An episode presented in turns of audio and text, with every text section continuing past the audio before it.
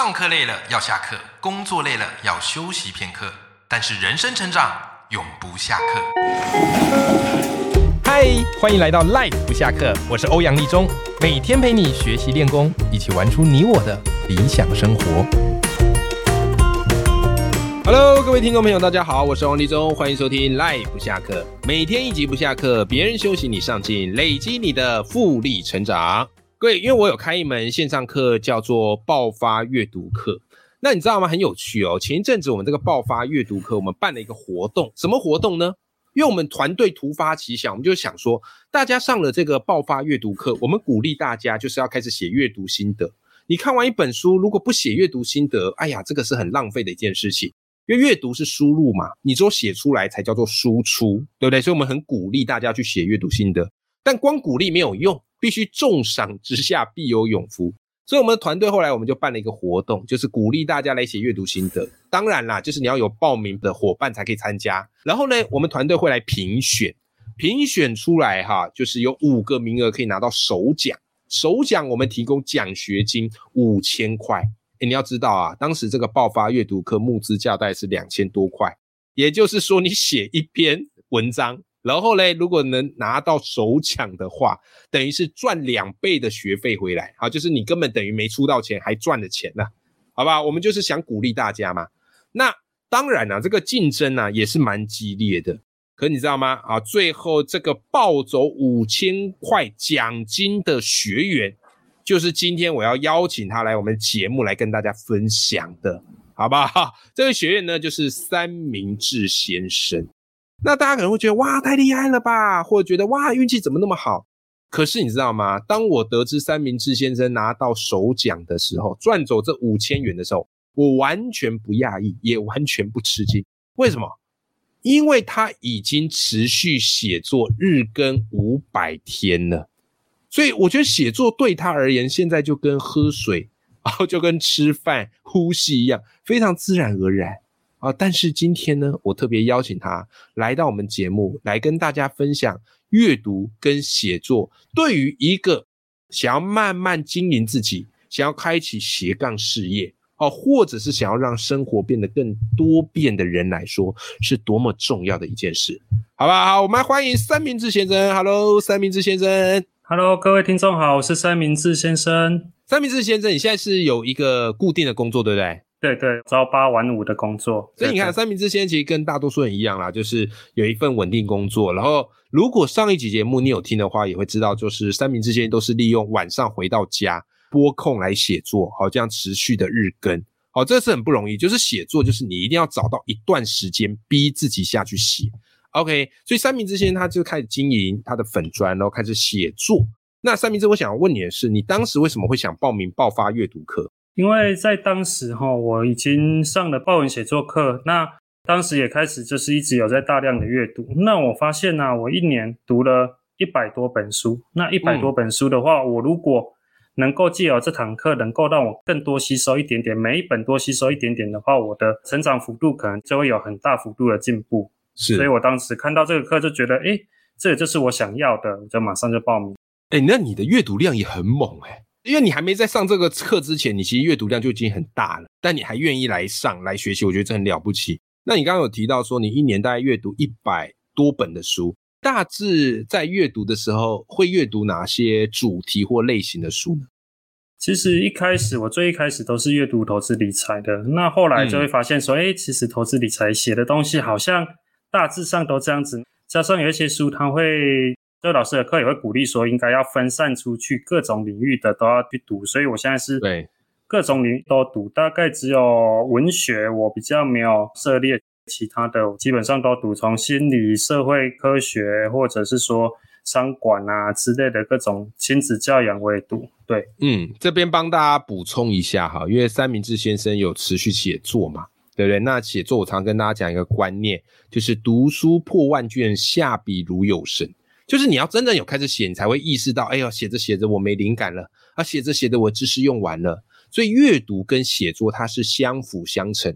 你有开始写作，你自然而然就会开始意识到阅读很重要。好，所以三明治先生一方面在阅读，二方面其实也是在扩充自己写作的一个素材。那再加上他有在经营粉丝专业，三明治先生跟我们赖粉们分享一下你的粉砖名称叫什么好吗？我的粉砖名称叫三明治先生的理财笔记，我在里面会分享理财的相关知识。嗯，所以如果你对于理财哈、很有兴趣的，我觉得三明治先生的粉砖非常值得你看。我自己也是他的粉砖的忠实读者啊，而且我觉得他的理财文章写的不偏不倚，然后又是一般的小资族或是素人啊，可以轻而易举开始学习的。而且我觉得三明治你很贴心的是，你每个礼拜还会发一篇本周的财经周报给大家。周报对，对，当初为什么会有这个念头呢？因为我发现很多人他每天都在关心所有的大大小小的事情，那他每天去关心的时候，他的资讯量就会爆表，然后就会觉得说，哎，所有的东西每个东西都要注意，这个 CPI 也要注意，那个东西升息也要注意。那所以说，我想说，哎，那这样我与其这样，我帮忙大家整理一些比较重要的，然后加入一些我自己的看法。当然我没有办法整理到所有的重要的事情，但是至少我可以把一些重要的点提点给大家，让大家去嗯看到一些资讯的时候，不会觉得说嗯怎么那么多，没有办法吸收消化。哎、我觉得你的那个财经周报写的很棒，就是真的，因为现在资讯实在是太多了，真的你一个人啊很容易分身乏术，可是你每次都贴心帮我们整理一些大事情，好，那我们就会知道说，哎，这个事情我得注意哦，它可能对会影响我的什么样的投资决策。好，所以如果赖粉们哈，你对投资理财有兴趣，我很推荐你可以去 follow 好三明治先生的投资理财笔记，而且你现在哈，我觉得你更厉害了，因为你现在有发行自己的一个电子报，对不对这也？是这也是后来发现说，哎，我可以再从这里面去加一点东西。其实说真的，从头到尾都是从阅读开始的，从嗯一开始的阅读，我就慢慢的开始会加入很多新的想法，那就开始网站也有架起来。那我最近也在录 YouTube，就是都有一些新的想法哦会从书里面跑出来。对，哎，我发现你把你的生活变得非常的充实有趣。各位，三明治他不是全职的创作者啊，他白天有一份稳定的工作，但是呢，他的斜杠事业，然后以及他的这个副业，都是从下班后开始的，对不对？所以你看他现在除了写粉砖的文章之外，好，也有在发行电子报，好，你可以订阅三明治先生的这个电子报。你是一个礼拜发一篇电子报吗？对，在每个礼拜天下午会发出去。OK，所以大家可以订阅，都是免费的嘛。对对，都是免费的。都免费的。然后现在嗯他三明治现在也在挑战，要开始来做 YouTube。所以你看，人生只要你一个转念哦，你的生活何其多变。所以千万不要把时间放在干嘛？放在埋怨你现在的工作哦，埋怨上司哦，埋怨部属哦，埋怨同事，然后回家抱怨家人。当然啦，我们是一般的人，有时候我们的确会埋怨，可是埋怨过后。转而开始去做真正有意义的事情。我觉得一个人的生活过得越丰富，一个人的日子过得越精彩，你会发现他埋怨的次数会越来越少。通常都是闲着没事干的人才会只顾着埋怨，对不对？对好，那我今天邀请到三明治先生，是因为他在我们这个阅读心得写作比赛得到了第一名，直接抱走五千块的奖金，等于是直接学费都免了啊，还有赚钱呐、还倒赚，哇，这个真的是羡煞众人。可是读书心得比赛，说实在，这不是一个什么很新奇的事。为什么？因为小时候你就有参加过啊，小时候学生时期就有参加过读书心得比赛啊。对可是三明治先生参加完爆发阅读课之后，再加上他平常在写这些读书心得的这个过程当中，他慢慢意识到，一个好的读书心得，一个人家想要看下去的读书心得，或许跟以往我们的认知不太一样。所以我特别想请三明治先生来聊聊这一块，就是你在写这篇读书心得拿到首奖啊，拿到第一名，暴走五千块奖金的这个过程当中，你是怎么样去构思你的读书心得的？我的读书心得写的是《逆思维》这本书，对，而且它里面的想法，它里面的看法很颠覆我以前的想法，所以可以跟我们稍微聊一下《逆思维》这本书大概在写什么吗？因为我怕有些赖粉们不知道这本书，这本书大概在讲什么？它其实里面最重要的就是说，我们每个人都有一个嗯思维的盲点，嗯那在书里就称之为钙化的思维，有点像我们的骨头中间如果肌腱都钙化了，那你可能就会寸步难行。那所以以在这本书里面，它就提供了很多方式，让我们去思考说这些东西为什么会这么挚爱难行？譬如说我在读书心得里面就举了一个简报的例子，你可能准备了一场简报，想要说服别人，嗯，最后发现大家都没有在听你讲，大家都有他 care 的点。那在书里就会讲到说，因为他提出这个词语，你就觉得人家在挑战你，但是其实人家也只是在提出他在意的点而已。哦，那就在这个两个中间的，为什么人跟人的沟通会如此的困难？哈，就是其实在这本逆思维里面有很详尽的去解释。那他有去说明说，哎，为什么有些东西需要我们一直没有办法达成的原因是什么？像书里就举了一个很有意思的例子，他说，嗯，消防队员去山里救森林大火，那结果发现火烧得很快，那他们来不及跑了，前后左右都是草，最后他做了什么事？他下令把那个草烧掉，对，然后直接不但没有扑灭这个火，反而是继续放火。对，那为什么放火反而可以救他们自己？这个就是我们以前不会想到的，因为火需要草才能烧过来嘛，那你先放火，把你面前的。草给烧掉以后，你就可以躲在那个空间里面，那火就会从旁边烧过去，那他们就可以等到有人来救援他们了。对，哎，很有趣哎！你看哦，光三明治先简单介绍了这本逆思维，我相信很多的听众朋友应该都开始对这本书有浓厚的兴趣。那么回到当时你写阅读心得，你觉得在写阅读心得过程当中，有什么是很重要的，可以让你的阅读心得会打动人，会让人想看的呢？最重要的，我觉得还是要有人的部分在里面呐，因为现在 AI 已经很发达了。如果你的东西只是把重点摘录下来的话，那不要说 AI 了，连你去那个书店里面去看，你都会觉得说，哎，我看目录好像跟你写的好像也差不多。那我觉得就是融入一个经验，不管是你自己的经验，或者是说大家会遇到的经验。像我这次就是选用了，大家一定都有遇过。我去简报的时候，发现我准备的很用心，但是。大家听了以后都在讲一些我认为无关紧要的事情嘛，那就从这个点去切入的话，大家就会很有共鸣，会去发现说，哎，这个东西到底能够对我有什么帮助？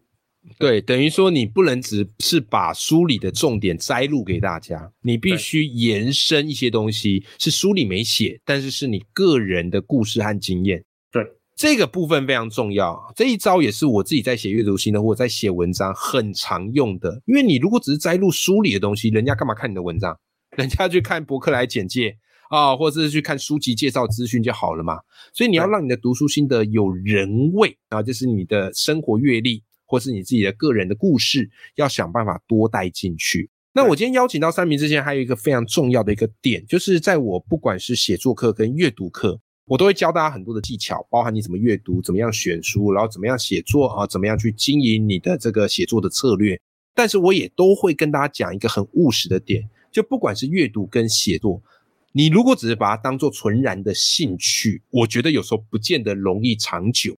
为什么？因为生活当中会有很多的经济压力和挑战，所以不管是阅读跟写作，我都很强调一件事情，就是可以当兴趣，但是慢慢的你可以给自己一个小小的目标。就是要有一个变现思维。我们不是总说书中自有黄金屋吗？对啊，怎么透过阅读变现？怎么透过写作变现？那三明治先生，因为你自己已经日更了五百多天，然后也有自己的这个粉丝专业，现在更发行了这个电子报。那你自己是怎么样来看待写作变现？就是作家。靠写作真的会喝西北风吗？还是我们可以有不同的思维？怎么透过写作为我们带来一些收入呢？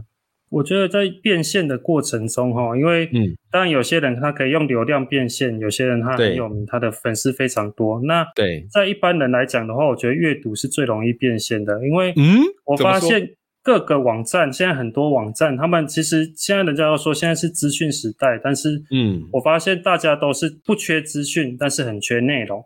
哦，就以我来讲，我在写读书心得的时候，我就发现，哎，有的网站它可以去投稿，那投稿一篇稿费就有六百块，如果获选的话，大概八百字到一千字的文章，稿费就有六百块，那我就去投稿啊，投稿以后发现说，哎。获选率还蛮高的，就是他们其实是蛮缺那个内容的。一来，我觉得可能他们要的量很大，内容的量很大；二来是我觉得大家都觉得自己不会获选，所以搞不好没那么多人参加。所以，各位赖粉没有发现一件事情，你只要踏出行动，其实就很容易了。可是，当然也会有人说啊，哎呀，万一参加了没得奖怎么办？啊，我不就浪费了这个时间吗？三明治我你觉得嘞？我觉得不管有没有得奖，其实我觉得像稿费六百块也并不是说非常重要，但是需要的是我们在写作的过程需要的是一个被肯定的感觉，因为是，网络上虽然酸民很多，但是其实也都很温暖嘛。你如果对发一篇文章，很多人也都会跟你鼓励啊。那嗯到底他们的鼓励是真心的，还是说他们只是场面话？那嗯，这种要判断的标准就是以新台币最最实际的嘛。对对啊，如果你能够一直有很实质的肯定的话，你就会嗯发现说，哎、其实我的文章应该是还不错，才会有人肯定这样子。的确，所以这个的确是很重要的一件事，就是你只要愿意踏出行动哈，愿意开始去写，好，有些稿费也是不错的啊，或是你写久了，哎，出版社发现你很会推荐，找你来帮忙写推荐序啊，或是找你做一些商业合作，哎，或是有些厂商发现，哎，你这个文案写得很好，啊，找你来做这个业配或团购。所以我觉得写作它是有无限可能的，不要把写作只放在说，哎呀，写作就是为了要出书，出书是一块，但是文字的商业模式它其实有千变万化的形式，要等待大家一起来慢慢探索。但前提是你要先开始写，并且要开始持续阅读，增加你文字的变化性以及丰富度。这就是我为什么今天特别找三明治先生来聊的原因，因为你发现大部分我节目找的可能都是已经是作家了。可是找作家久了之后，我想要找一个素人，而且是真的有在持续耕耘，而且不断在前进的，让大家看到说，哎，其实不是只有作家才可以写作，而是每一个作家他都是从素人开始。而我也深深相信三明治先生未来绝对会成为一位很棒的作家，用他的文字，哦，用他的价值观去影响更多人。好的，今天非常谢谢三明治先生来到我们的节目。谢谢，OK，我们跟听众朋友说拜拜。拜拜。